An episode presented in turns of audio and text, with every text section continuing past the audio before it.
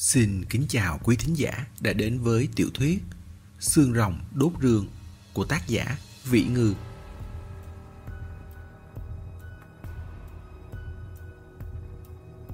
Quyển 7 Chương 11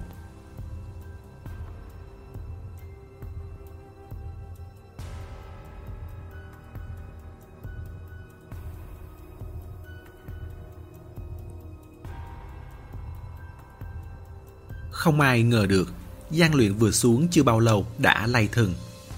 Mạnh Thiên Tư còn tưởng là xảy ra chuyện, trong lòng căng thẳng. Đợi đến lúc trông thấy biên độ lay thường rất chậm mới thầm thở phào một hơi. Giang luyện lên khỏi đáy hố, nghĩ thấy vẫn không nên lớn giọng thì hơn. Bèn kéo thường đi lên.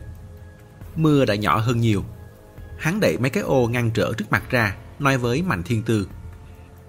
Cụ đoàn từng xuống đây còn để lại lời nhắn trên vách. Rất dài, hai ba câu không thể nói hết được. Ở ngay chỗ không sâu bên dưới quan tài, còn có một phần ngập dưới nước, nhìn không đến.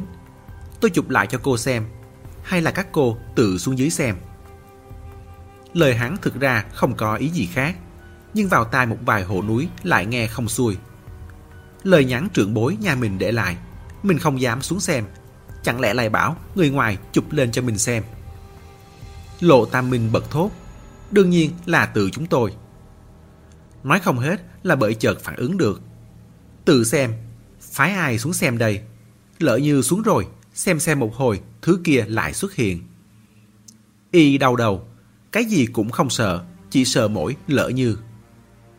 Mạnh Thiên Tư hỏi, lời nhắn có cơ mật không? Giang Luyện nghĩ ngợi, cũng khá cơ mật đấy. Mạnh Thiên Tư nói, vậy tôi xuống cho. Để đám lộ tam minh khỏi ngăn cản, cô nói sẵn ra trước. Về tư, cụ đoàn là mẹ nuôi của mẹ lớn tôi, coi như là hàng bà nội của tôi. Về công đã là chuyện cơ mật tiền bối quỷ non nhắn lại, thì cũng nên là tôi đi xem. Các người chờ ở đây, có việc gì lập tức triển khai cứu viện trên mặt đất.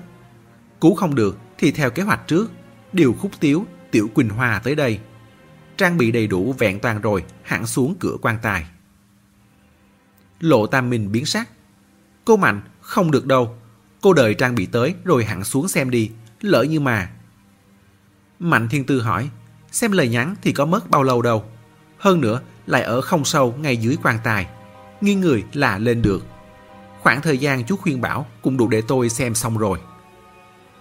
Lộ Tam Minh không phản đối nữa. Sếp tổng muốn xuống dưới quan tài. Những người khác cũng không tiện đứng trên mép hố một nửa số người cũng xuống hố theo, hỗ trợ bắt thêm một rồng rọc nữa. Giang luyện thấy Lộ Tam Minh lo ngày ngáy, vừa buồn cười vừa thông cảm, nói với y. Anh đừng lo, tôi sẽ xuống dưới trước, dừng ở bên dưới cô Mạnh. Nếu thật có biến cố gì, sẽ nhắc cô ấy lên trước, cũng sẽ chặn hậu cho cô ấy, không sao đâu. Lộ Tam Minh mừng rỡ. Vậy, vậy, cầu luyện, cảm ơn cậu quá.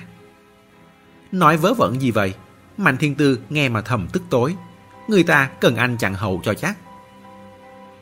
Muốn dạy dỗ Lộ Tam Minh vài câu là nghĩ tới hôm nay vừa mới làm y mất mặt trước mặt mọi người. Không thể làm lại lần nữa.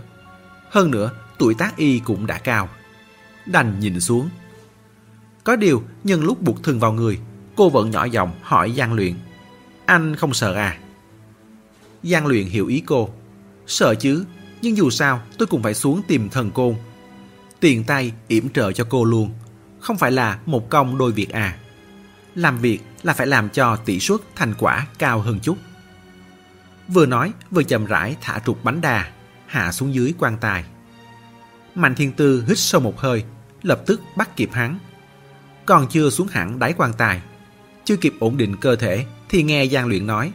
Thực ra, theo tiếng nhìn qua, gian luyện ở dưới cách cô không xa, hơi nghiêng người, ngẩng đầu lên nhìn cô. Tôi biết việc tìm rương này chắc chắn sẽ gặp nguy hiểm. Tôi chỉ hy vọng có thể mau chóng trải qua những nguy hiểm này, hoàn thành việc lớn, sau đó là được sống thoải mái rồi. Mạnh Thiên Tư hỏi hắn, anh cảm thấy chuyện tìm rương gây áp lực cho mình? Giang luyện gật đầu, áp lực rất lớn.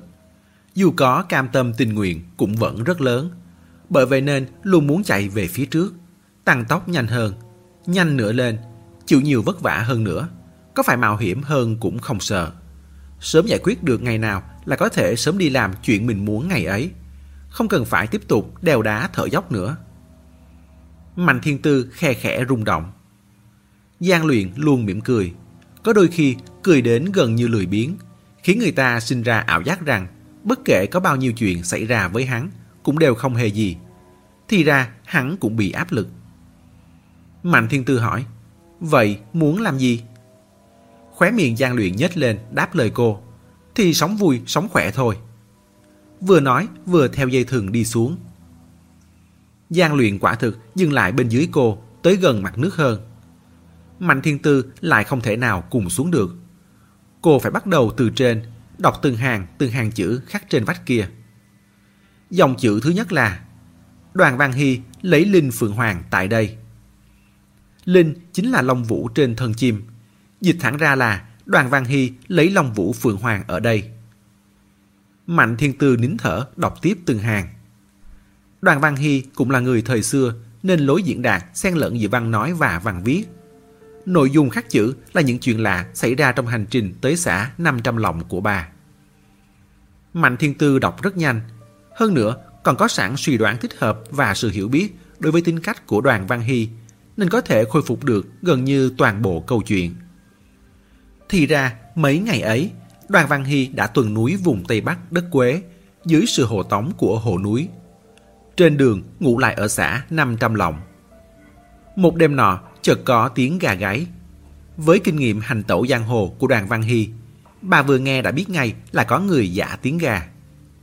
Lúc mở cửa ra xem thì thấy dưới cửa có một mảnh giấy. Mời bà một mình tới con đường đất ngoài thôn nằm bên phải tòa núi bánh ú thứ năm gặp mặt. Khi ấy đã là thập niên 70, khắp nơi không phải vận động thì chính là tăng gia sản xuất. Các nghề giang hồ đã không còn thịnh hành nữa. Bởi vậy nên Tuy chuyện có phần kỳ lạ, nhưng đoàn Văn Hy xem được vẫn sinh lòng thân thương, có cảm giác ôm lại cuộc sống giang hồ khi xưa. Tuy bà đã thất tuần, nhưng hào khí năm đó vẫn chưa suy giảm.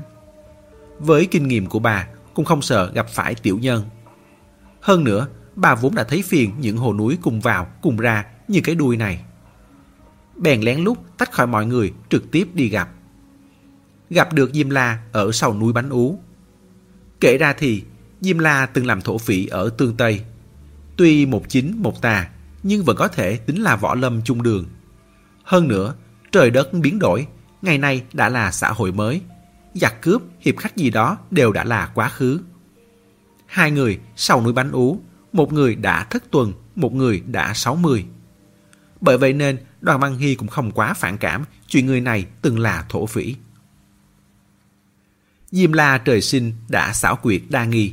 Phỏng chừng là đã thầm nghe lén hồ núi nói chuyện, vào thẳng vấn đề chính. Nói là năm ấy cướp đường đã tình cờ biết được một bí mật lớn. Trong đó có mấy đời phú quý muốn tặng cho đoàn Văn Hy. Nguyên văn là Kẻ có tin kỳ lân sẽ thành thần, đắc được trường sinh. Đoàn Văn Hy sao tin cái này cười hà hả. Vậy nhưng Diêm La lại không chút hoang mang móc từ trong túi ra một thứ gì đó bọc trong khăn tay ướt rượt. Bàn tay nâng lên đưa đến trước mặt đoàn Văn Hy. Kệ cũng là, ông ta vốn dùng bàn tay nâng bọc khăn lên. Nhưng lúc thu bàn tay về, bọc khăn tay lại lững lờ trong không trung, không rơi xuống. Tiếng cười của đoàn Văn Hy nháy mắt lặng bạc. Ngay trước mặt đoàn Văn Hy, Diêm La cởi bọc khăn tay ra. Khăn tay vừa bỏ ra đã bay xuống dưới, nhưng thứ bên trong thì vẫn lơ lửng giữa không trung. Là một mảnh xương khá mỏng màu xám trắng, nhìn rất bình thường, to cỡ bàn tay trẻ con. Diêm La nói đây là mảnh vụn xương rồng, rồng thật. Thứ rồng đạp mưa mà bay. Xương rồng ướt sẽ lơ lửng mà khô sẽ rơi xuống. Tính rồng vốn kiêu ngạo, tuyệt không phơi thây ngoài hoang. Xương rồng đặt xuống đất, chỉ trong khoảng thời gian một nén hương, gặp đá ẩn vào đá, gặp đất ẩn vào đất. Mảnh vỡ này, ông ta mất mấy năm trời đứt quãng, mài đá vách ở đầu gió nổi trong trấn Long Sơn, mãi mới tìm được. Tương truyền năm ấy, có người mang tro tàn xương rồng ra đầu gió nổi vùng rãi. Kết quả là gió lớn thổi tới, tro tàn biến thành hình rồng mà đi. Thành ra gió nổi rồng ra. Quanh quẩn trong không trung hồi lâu không dứt. Đến nay, đứng trên đầu gió nổi, nhìn kỹ vào cây rừng bao la bên dưới, vẫn có thể mơ hồ nhìn ra như có rồng lớn nằm phục ở đó. Đó là do cây cối thời tiết nơi ấy chịu ảnh hưởng của tro tàn xương rồng mà nên. Mà những mảnh vùng gió lớn thổi không được thì lại loi lơ lửng trong gió chốc lát, rồi từ từ hạ xuống, cuối cùng ẩn vào đá vách. Tương ứng với gió nổi rồng ra của Trấn Long Sơn là nước hiện mắt phượng của Phượng Hoàng Sơn. Diêm La ở xã năm trăm Lòng mười mấy năm, nương thân phận bán hàng rong mà thường xuyên tới thăm Phượng Hoàng Sơn. Đã lên xuống mắt phải Phượng Hoàng hơn trăm lần. Rút cuộc, vào một ngày mưa rơi cách đây không lâu đã tìm ra manh mối. Ông ta nói thẳng là mình nhìn trúng quỷ non bản lĩnh thông thiên, muốn mượn sức hành sự. Mời đoàn Văn Hy cùng đào mắt Phượng Hoàng. Giống như trên miệng vách nổi gió có mạnh vùng xương rồng. Trong mắt Phượng Hoàng có dấu linh Phượng Hoàng. Lửa bình thường không thể đốt được xương rồng, chỉ có lửa châm từ linh Phượng Hoàng mới có thể đốt xương rồng. Tay nắm mạnh vùng xương rồng lại tìm được linh Phượng Hoàng. Dùng linh Phượng Hoàng đốt xương rồng là then chốt tìm được tinh kỳ lân. Hơn nữa, nghe nói ánh sáng khi đốt xương rồng có thể soi chiếu kiếp sau. Đoàn Văn Hy không có lý do gì để từ chối. Bà đã dành cả nửa đời tìm kiếm những chuyện huyền bí. Chuyện này rất có thể sẽ là chuyện ly kỳ nhất. Hơn nữa, người già rồi đều sẽ hiếu kỳ về kiếp sau. So với là một bà già từ từ già đi, chờ chết trong phường quế non. Chẳng bằng người già một lần nữa thắng yên, bảo đao một lần nữa ra khỏi vỏ thà rằng chết ở trên đường cũng không chết rụt trên giường. Bà viết Đào mắt Phượng Hoàng không ngừng nghỉ. Qua ba lần quan tài, người tộc chính chuông triệu hoán 6006 bộ oán cốt nơi hoang dã.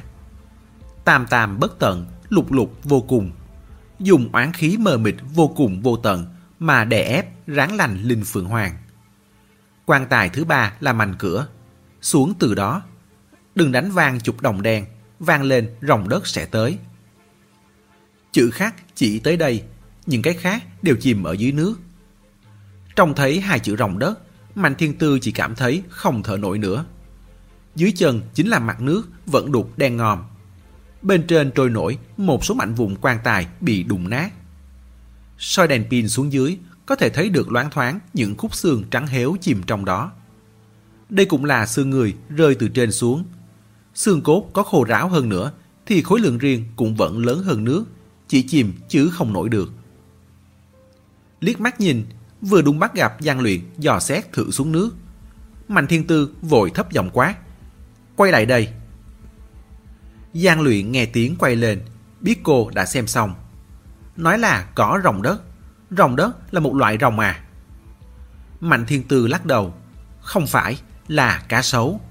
Cụ đoàn gọi theo kiểu cũ. Mẹ lớn tôi cũng chịu ảnh hưởng từ bà. Đến nay vẫn gọi cá sấu là rồng đất hoặc là rồng heo bà. Trong lúc nói chuyện, cô liên tiếp cầm đèn pin soi xuống mặt nước, cùng chiếu vào sâu trong lối đi các hướng. Nếu cá sấu nổi như cây khô trên mặt nước, ánh đèn pin có thể phát hiện ra mắt nó. Nhưng nếu chìm dưới nước thì khó nói. Cả người cô phát lạnh, cảm thấy nói chuyện ở đây quá mức nguy hiểm, vội kéo Giang Luyện. Lên cao hơn chút, lên cao rồi lại nói. Giang Luyện xoay ổ trục buộc bên hông, theo cô thăng lên tới gần đáy quan tài. Mạnh Thiên Tư vẫn cảnh giác nhìn mặt nước khắp nơi. Anh đừng xuống vội, đợi trang bị đã. Thật đấy, anh cũng nghe hồ núi miêu tả rồi. Hình thể con rồng đất đó quá lớn. Hơn nữa, ở nơi kỳ dị thế này, cả số bên dưới tuyệt đối không giống trong vườn bách thú đâu. Bây giờ có hai khả năng. Một là thần côn vừa mới xuống nước đã bị con rồng đất kia ăn mất rồi. Vậy thì giờ đã chết sớm, có cứu cũng không được. Hai là thần côn may mắn đã nấp được đi. Chỉ cần ông ấy có thể nấp lâu hơn chút nữa, chờ trang bị của chúng ta tới thì còn có thể cứu viện được. Anh không thể cứu được đâu. Bằng vào, con dao găm này của anh, đâm vào người cá sấu, nó cũng chẳng đau, chẳng ngứa gì, đúng không gian luyện không sao phản bác được Con người cũng thật kỳ lạ Lúc không biết là thứ gì, Thì còn có dũng khí nóng lòng muốn thử Nhưng một khi đã biết, Con dao găm này của hắn đối đầu với cá sấu lớn, thì đại khái chỉ có phần chịu chết. Vậy thì ít nhất cũng đọc hết lời nhắn đoàn Văn Hy để lại đã. Hắn hắn giọng.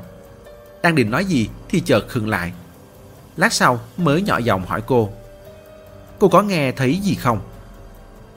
Mạnh thiên tư suyệt một tiếng, giọng tai tập trung lắng nghe một lúc. Cũng không biết là ở chỗ sâu trong lối đi nào đang truyền tới tiếng gõ lạch cạch hơi yếu, đứt quãng. Tinh thần gian luyện chấn động, là người gõ. Thiên tư chắc chắn là người gõ. Tôi đi xem thử xem, nhanh thôi, không đi xa đâu. Nói đoạn lập tức trượt xuống. Mạnh thiên tư còn chưa kịp lên tiếng ngăn cản, hắn đã trượt xuống nước. Vốn tưởng là nước rất sâu, đang sẵn sàng phải bơi một đoạn. Đứng lên rồi thì hãy còn may chỉ tới bên hồng. Giang luyện hít sâu một hơi, bước vội tới lối đi gần nhất, im lặng nghe hai giây. Cảm thấy không phải, lại đổi sang một lối khác.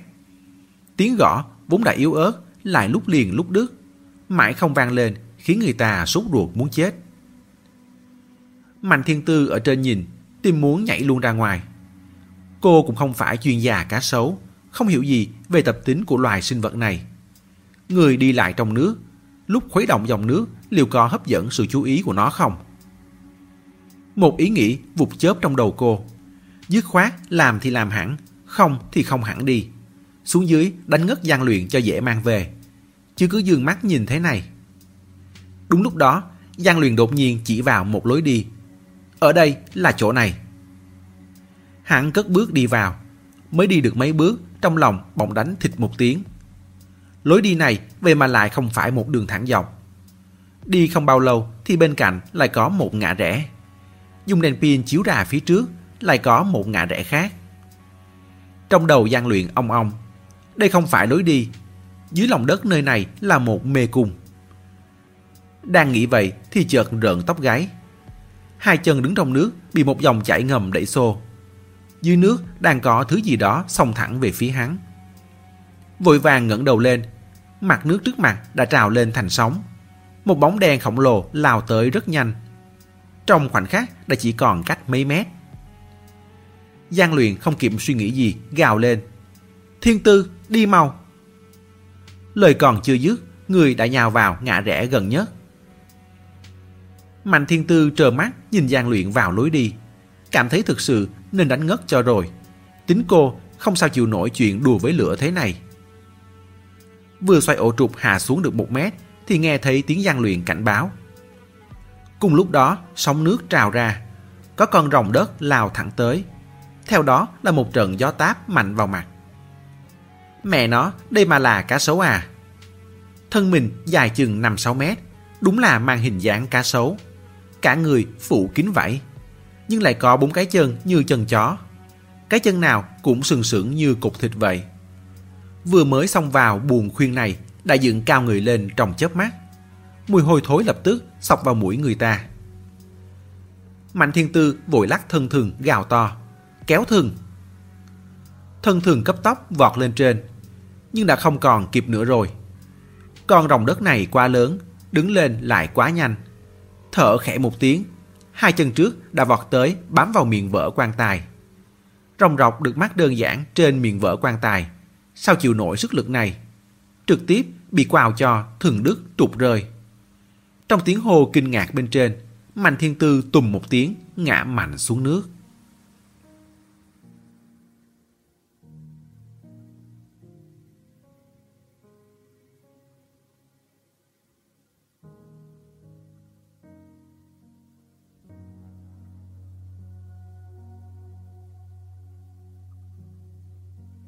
Chương 12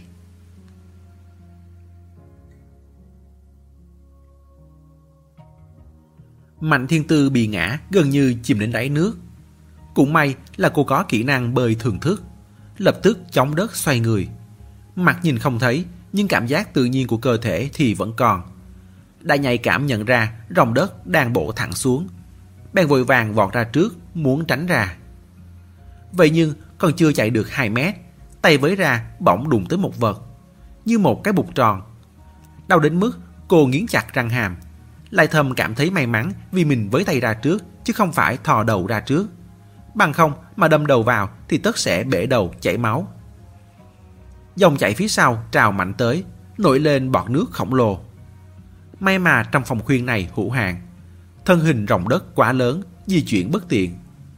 Cô dựa vào vóc dáng linh hoạt, vội vàng tránh sang bên kia bục tròn.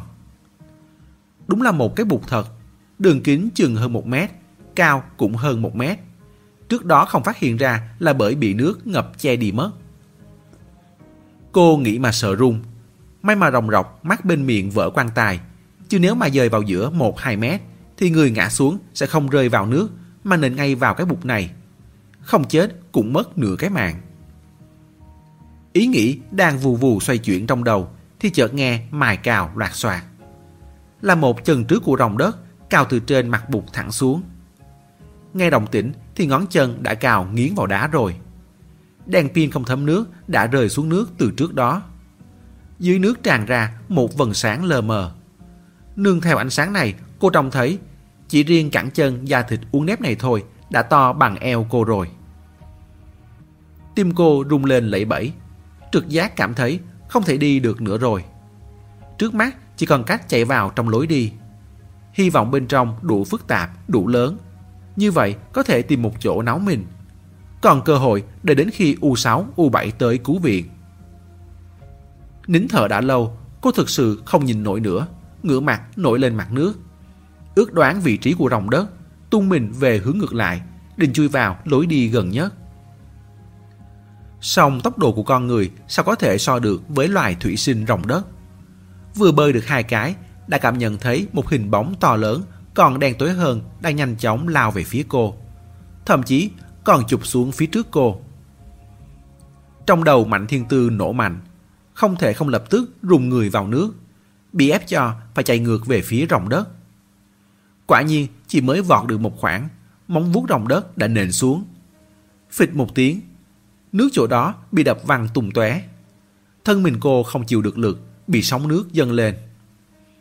Khóe mắt liếc thấy một bàn chân khác của rồng đất lại bổ xuống đầu. Không kịp nghĩ ngợi gì, lập tức mượn lực sóng nước xoay người. Nhưng vẫn bị mép bàn chân sượt qua, cả người lại đổ lật vào nước. Sóng nước vùi lấp khuôn mặt cô. Cô bị bất ngờ hò rủ rượi. Trong chớp mắt sóng chết, trong đầu lại hiện lên cảnh tượng khi còn bé như chọc cười. Khi đó, thích ngồi xổm trong đất hoang đánh côn trùng chơi. Côn trùng có cánh rất nhỏ, còn nhỏ hơn mũi nữa.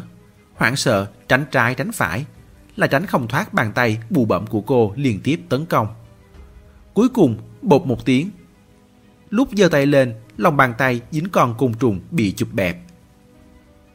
Giống làm sao, hôm nay cô cũng biến thành côn trùng. Hết hồn hết vía, giữa bàn chân móng vuốt của rồng đất, khốn khổ tìm một đường sống. Bóng đen đang đung đưa áp sát lại trên mặt nước nhấp nhô không ngừng. Đúng lúc đó, bên trên chợt vang lên tiếng ra sức dẫm đạp, vừa hỗn loạn vừa cấp bách. Bảo sao của đoàn lại viết trong lời nhắn là Đừng đánh vang chụp đồng đen. Thì ra, đang trong lòng đất mà chụp đồng đen bên trên bị gõ, âm lượng sẽ to đến thế. Con rồng đất kia như có cảm giác, vươn dậy ngửa đầu. Mạnh thiên tư nhân cơ hội này chợt nổi lên mặt nước. Lúc đang nhào về phía lối đi thì nghe thấy tiếng từ bên trên vọng xuống, hốc mắt chợt nóng lên. Nhất định là các hồ núi đều đã nhảy tới chục đồng đen dưới đáy hố này, dùng toàn lực ra sức đập gõ bên trên. Cô nghe thấy tiếng tỳ hưu gào lên. Ở đây, ở đây. Còn nghe thấy lộ tam minh kêu to. Mạnh lên, mọi người đập mạnh lên. Vội quay đầu nhìn lên, rồng đất đã đứng dậy bằng hai chân, giơ chân trước lên. Xem chừng là muốn bám vào miệng bỡ quan tài. Nếu để nó bám lên thật, chỉ cần nhúng người lên là có thể đi vào đáy hố. Hồ núi đều đang ở đó cả, hoàn toàn thành cục diện sói đói và dê nhỏ chung một hũ. Đến lúc đó, bao nhiêu người sẽ phải chết đây? Mạnh thiên tư căng thẳng trong lòng, đầu ong ong. Cũng không biết lấy đâu ra dũng khí. Rút dao găm ra, nhào vội lên hai bước, đạp lên tấm lưng dựng nghiêng của rồng đất. Lưng rồng đất rất trơn, may mà cả người toàn vảy, vảy cũng xù xì. Cô lấy lưng rồng đất làm thang leo, đề khí đạp một mạch nằm sáu bước. cho đến khi nhìn thấy con mắt to cổ như một quả cầu thủy tinh to chừng miệng bát của rồng đất, thì vùng dao bổ xuống, dùng hết sức lực toàn thân cắm vào. Thật chẳng biết mắt trồng đất bao lớn bao sâu. Dù sao, dao găm cũng cắm ngập chui. Đến tay mình cũng lúng vào một nửa. Xúc cảm ghê rợn gần như khiến cô tê dại nửa người. Mà cô còn chưa kịp rụt tay về, thì cửa họng rồng đất đã rầm rì rung rẩy, phát ra những tiếng rên khiến người ta sợn tóc gáy. Hất đầu mạnh một cái.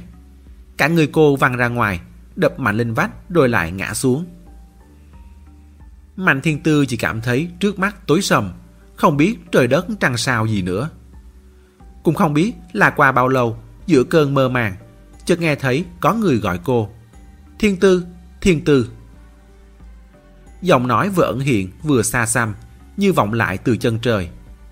Cô mờ mịt mở mắt, cảm thấy hình như mình đang nằm trong lòng ai đó. Lại trông thấy trời nghiêng đất lệch. Giữa bóng tối âm u, một mặt trời nhỏ trắng lóa, chợt cao chợt thấp trước mắt. Đáng ghét chết được.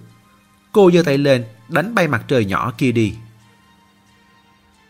Thấy tình hình Mạnh Thiên Tư như vậy, trong lòng gian luyện cuốn lên, lòng bàn tay cũng rịn ra một lớp mồ hôi. Sau khi tách khỏi rồng đất, hàng vốn định tránh vào trong ngã ba.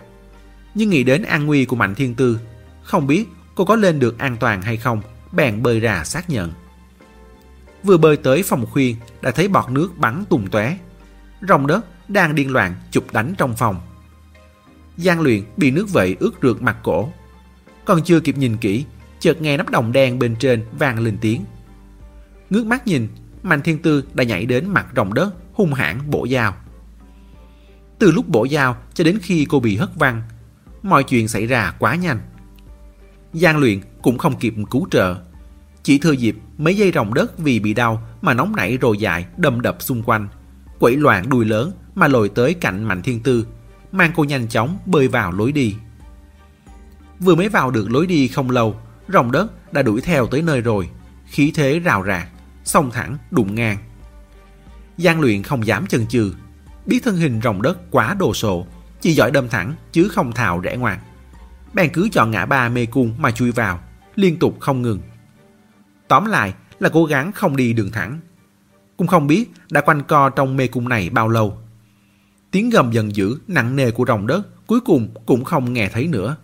Mà gian luyện cũng triệt để không biết đã từ dẫn mình đến đâu rồi.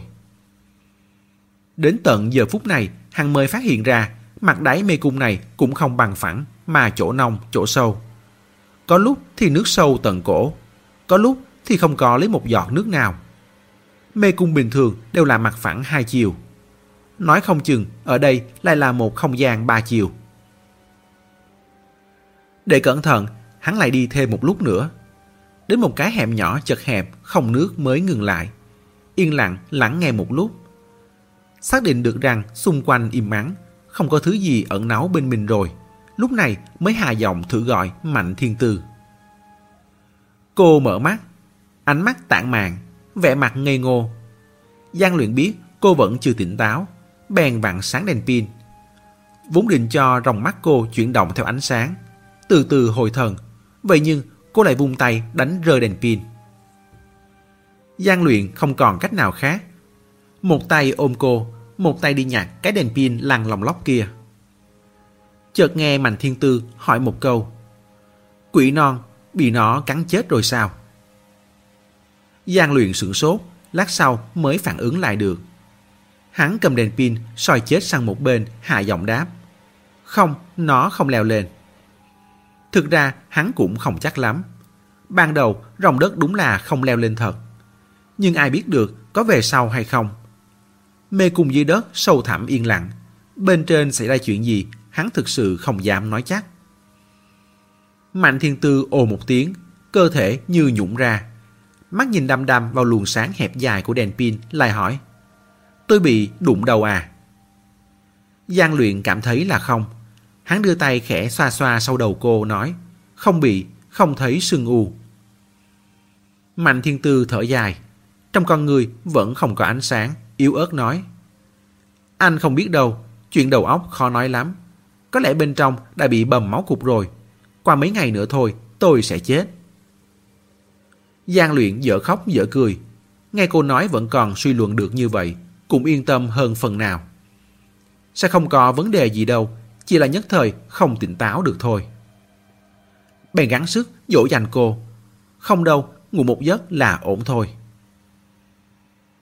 Mạnh Thiên Tư như không nghe thấy, chỉ biết tự mình lẩm bẩm. Sau khi chết, sẽ thu xương ở Tiểu Mông Sơn. Tiểu Mông Sơn hoang dại lắm, phải trồng nhiều hoa chúc cho tôi đó. Đang thu xếp hậu sự đấy à, còn bình tĩnh ghê cơ. Giang luyện không biết phải đáp thế nào, chỉ có thể hàm hồ ừ một tiếng. Cô còn nói, anh nói với Tân Từ là phải chôn ba món trang sức tôi thích nhất theo tôi đó. Không để lại cho người kế nhiệm đâu. Tôi muốn chúng. Đến trang sức cũng nhớ được. Giang luyện mong rất muốn nghe xem liệu cô có nhắc tới mình không. Nhưng tâm tư cô đang rất hỗn loạn. Lúc thì nói cái này, lúc lại nói cái kia. Câu trên đang nói phường Quế Non cần trùng tu. Câu dưới lại ngoặt sang hồ núi chệnh mãn việc huấn luyện quá. Sau đó bỗng nhiên không đầu không đuôi nhắc tới hắn. Tên Giang Luyện này đẹp trai thật đấy. Giang Luyện cảm thấy mình hẳn là nên khiêm tốn một chút. Nghe người ta khen, mình phải mặt không đổi sắc mới đúng. Nhưng dù sao xung quanh cũng không có ai. Hắn vẫn không nhìn được cười rộ. Thì ra trong mắt cô, hắn vẫn rất đẹp trai. Nhưng đầu óc không được. Nụ cười của Giang Luyện sụp đổ trong nháy mắt. Mạnh Thiên Tư còn cố gắng tìm kiếm sự đồng tình từ hắn, đúng không? Giang Luyện gian nàng đáp. Tôi thấy anh ta cũng được mà. Mạnh Thiên Tư nói, không, không, không. Cô thở dài, tôi đã bảo anh ấy đừng xuống rồi. Anh ấy vẫn đòi xuống, đầu óc để đâu vậy? Cầm một con dao dài thế này. Vừa nói, vừa ra dấu một khoảng chừng một tấc. Đi đâu với rồng đất? Cứu người có phải là bằng vào vận may đâu. Phải có thực lực chứ, đúng không? Tôi đã bảo là không được rồi mà không chịu nghe. Kết quả thì sao? Chẳng phải là bị ăn rồi sao? Lúc này Giang Luyện mới hiểu ra. Sau khi hắn lên tiếng cảnh báo, rồng đất thình lình xuất hiện. Trong ý thức hỗn loạn của cô, cô cho rằng hắn đã bị rồng đất ăn mất, cho rằng mình sắp chết. Cô thì thầm lặp lại. Kết quả thì sao? Chẳng phải là bị ăn rồi sao? Nói tới đây lại ngơ ngẩn đăm đăm nhìn luồng sáng hẹp dài kia. Giang luyện đã tận mắt nhìn thấy hốc mắt cô dần ửng đỏ. Đáy mắt từ từ dần lên ánh nước, mấp mé hàng mi như thế. Bất chợt, cô không kìm nổi nữa, giọt nước mắt rơi xuống. Giang luyện nghe thấy cô nói, tôi đã bảo là đừng đi rồi, phải đợi trang bị. Không phải là không cứu người mà là không thể dùng mạng đổi mạng được. Nhưng cứ không nghe, ăn mất rồi. Cũng không biết có bị cắn phải không, có đau không. Cô đưa tay níu lấy vạt áo Giang Luyện, vùi sâu khuôn mặt vào ngực hắn. Đau buồn đến độ, bả vai lúc căng lên, lúc co lại. Chẳng chịu nghe lời tôi gì cả, phiền chết đi được. Khó quản vậy, ai mà quản nổi chứ. Càng nói về sau, giọng dần dần tắt mất. Giang Luyện cúi đầu nhìn, thì ra lại ngủ rồi. Hắn nhìn cô một lúc, dùng mu bàn tay lau nước mắt trên mặt cô, bấm tắt đèn pin, dựa vào tường. Vừa nghĩ ngợi, vừa đưa tay xoa xoa sau đầu cô từng vòng, từng vòng nhẹ nhẹ như đang lo lắng. Sẽ không có vấn đề gì đâu. Bị ngã mà choáng váng thế này đừng nên cưỡng ép đánh thức. Đợi cô nghỉ ngơi khỏe lại là ổn thôi. Nghiêng tai lắng nghe, chung quanh vẫn không có động tĩnh gì. Tiếng gõ khi trước tưởng là của thần côn cũng đã biến mất. E rằng sau một trận chạy bừa đâm loạn thì cũng cách quá xa rồi. Hắn cũng không dám ngủ, dù sao cũng phải có người gác đêm. Tránh cho vừa mở mắt ra thì lù lù có con rồng đất trước mặt. Nghe nói lòng phục thù của động vật nặng hơn con người nhiều. Rồng đất ăn đau vào tay Mạnh Thiên Tư, phỏng chừng sẽ không từ bỏ ý định. Mạnh Thiên Tư dẫu đã làm một bên mắt rồng đất bị thương nặng, nhưng nói thật thì Giang Luyện không cảm thấy sẽ có tổn thương thực tế gì với nó. Loài sinh vật sống trong bóng tối thời gian dài, hẳn đã sớm thoái hóa thị lực. Vốn đã là một con mở mắt như mù rồi. Có mắt hay không cũng đều giống nhau. Hắn ôm Mạnh Thiên Tư, nghe tiếng hơi thở cô yên ngã đều đặn. Tay kia nhẹ nhàng quấn quấn tóc cô. Từng sợi từng sợi tóc cọ sát trong lòng bàn tay. Tâm tư lại trở về lúc mới xuống quan tài. Lên lời nhắn đoàn Văn Hy để lại năm đó. Lần đào đất ấy của đoàn Văn Hy có vẻ như không gặp phải bất kỳ nguy hiểm gì. Thậm chí còn không gặp phải rồng đất. Bởi nếu quả thật đối mặt thì sẽ không phải là đừng đánh vang chục đồng đen, vang lên rồng đất sẽ tới. Hơn nữa, đến cả dụng tâm bố trí của nơi này bà còn nói rất rõ được. Nào là tam tam bất tận, lục lục vô cùng, người tộc chính chuông. Rồi thì dùng oán khí mờ mịt vô cùng vô tận mà đè ép ráng lành Linh Phượng Hoàng gì đó. Nói cách khác, đoàn Văn Hy đã có chỉ dẫn chính xác cách xuống mắt Phượng Hoàng này. Cũng thuận lợi lấy được Linh Phượng Hoàng. Chỉ dẫn này chỉ có thể là đến từ Diêm La. Truy nguyên tìm gốc thì là từ nhà họ huống. Xem ra suy đoán trước khi tới không sai. Thứ mà Diêm La cướp được trước đây, ngoài cái rương của nhà họ huống ra, thì có lẽ còn có bản đồ bí mật. Bên trong nhắc tới mảnh vùng xương rồng ở Trấn Long Sơn và Linh Phượng Hoàng ở Phượng Hoàng Sơn. Chỉ khi lấy được hai thứ này mới có thể tìm được tinh kỳ lân ở Côn Lôn Sơn. Không có lý do gì mà ông ta lại vô tư chia sẻ một bí mật lớn như thế cho đoàn Văn Hy. Diêm La kéo đoàn Văn Hy xuống nước, nhất định là phải có chỗ nào đó cần đến đoàn Văn Hy. Là cái gì đây? Thời đó, tín ngưỡng và lý tưởng là trước nhất. Nhân lực và tài lực của quỷ non cũng chẳng dùng được vào đâu. Một ý nghĩ lướt vụt qua trong đầu hắn. Chợt nhớ tới Mạnh Thiên Tư từng nói rằng trước cô, ngai vàng quỷ non đã bỏ trống 32 năm. Mạnh Thiên Tư hẳn là được sinh ra tầm năm chín mấy. Bỏ trống 32 năm. Nói cách khác, kể từ thập niên 60, quỷ non đã không có ngai vàng. Như vậy, vào những năm 70, bất kể là về tư cách lịch duyệt hay là về năng lực, Đoàn Văn Hy cũng hoàn toàn xứng đáng là đứng đầu quỷ non. Con đường Diêm La tới Cung Lôn Sơn tìm kiếm tinh kỳ lân, nhất định là có một cửa ải nào đó mà chỉ quỷ non mới có thể phá giải được. Thế nên mới gấp gáp, nhiệt tình mời đoàn Văn Hy đồng hành. Có lẽ còn dặn dò bà đừng tiết lộ bí mật cho bên thứ ba.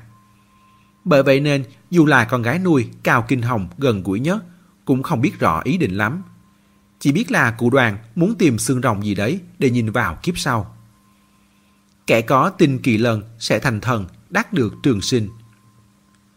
Trường sinh thì hắn hiểu được, dù sao cũng đã Diêm La sinh Diêm La. Sinh ra một bản thân hoàn hảo từ đầu tới cuối. Lại sống thêm một đời nữa, đương nhiên là trường sinh. Phát hiện hàng giả đền lại gấp 10 rồi. Nhưng mà thành thần. Gì vậy chứ? Như Diêm La mà có vẻ gì là giống thần à? Hắn cười xòa cho qua, nhưng cũng thật kỳ lạ. Ý tưởng này một khi đã hiện lên rồi thì không sao gạt đi được nữa. Thần gì đây? Bình thường, một là phải sống được rất lâu, tuổi thọ của người phàm hữu hạn. Thần linh lại có thể hưởng trăm nghìn năm. Thứ hai là phải có khả năng mà người thường không có, hoặc giả là cao hơn trình độ của người thường rất nhiều. Trong xã hội hiện giờ, nhân tài kiệt xuất, tinh anh lĩnh vực trong một nghề nào đó còn hay được gọi là đại thần cơ mà.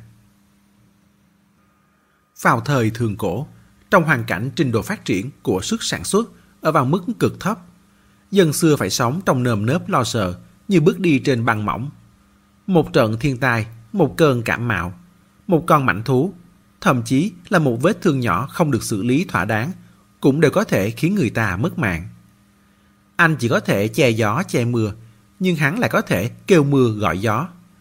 Anh gặp phải mảnh thú chỉ có thể run rẩy, nhưng hắn lại có thể phục thú, động thú.